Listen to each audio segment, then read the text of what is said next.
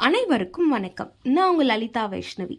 கடந்த நாற்பத்தஞ்சு எபிசோட்ஸாக இதே கிற்கல்ல என்னோட கவிதைகளை பதிவுகளாக கேட்டுட்டு வரீங்க.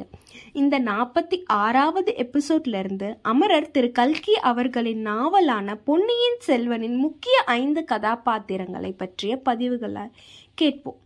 இந்த முயற்சி நாவலின் மதிப்பீடோ அல்லது திரைப்படத்தின் அறிமுகமோ அல்ல. நாவலின் கதாபாத்திரங்களை பற்றிய வாசகரின் பார்வை மட்டுமே. கல்கியின் கதை சொல்லி இதுவே இந்த வார பதிவு. வீரவாளும் கூறிய அறிவும் இவன் இருவிழி மண் மனமும் பெண் மனமும் இவனின் நாசி. குரல் வளமும் சொல் வித்தும் இவன் பலம். முடிசூடா இதய மன்னன் இவன் மும்முடிச் சோழனின் மாமனாவான். வசீகர விழியன் வீர நாராயண ஏரியின் ரசிகன். செம்பன் தோழன் செம்பியன் குல மருமகன். இளைய பிராட்டியாரின் இதய கைதி. இவன் சொல் மயங்காதார் எவருமிலர். கருமேக குழலன் காவிரியின் காவலன் ஆவான் நம்பியின் நண்பன் நாடெங்கும் சுழலும் தூதன் பூங்குழலை தோழன் பூ உலகின் கண்ணன்.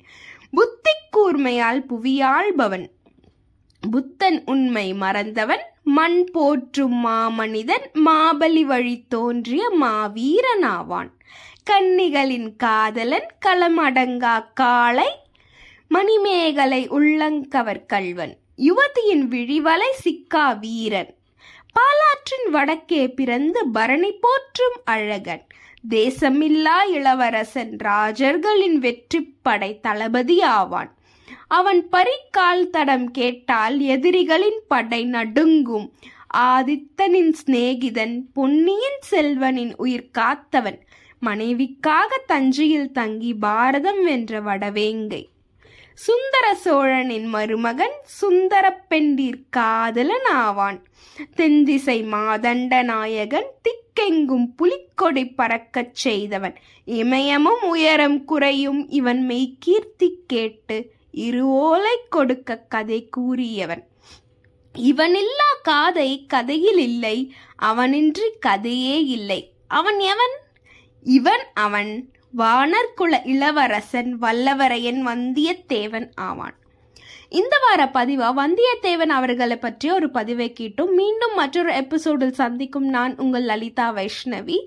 உங்களோட கமெண்ட்ஸை என்னோட ஃபேஸ்புக் பிளாக் பேஜ் இதே கிற்கல்லையும் இன்ஸ்டாகிராம் பேஜ் இதே கிற்கல்லையும் ஷேர் பண்ணுங்க.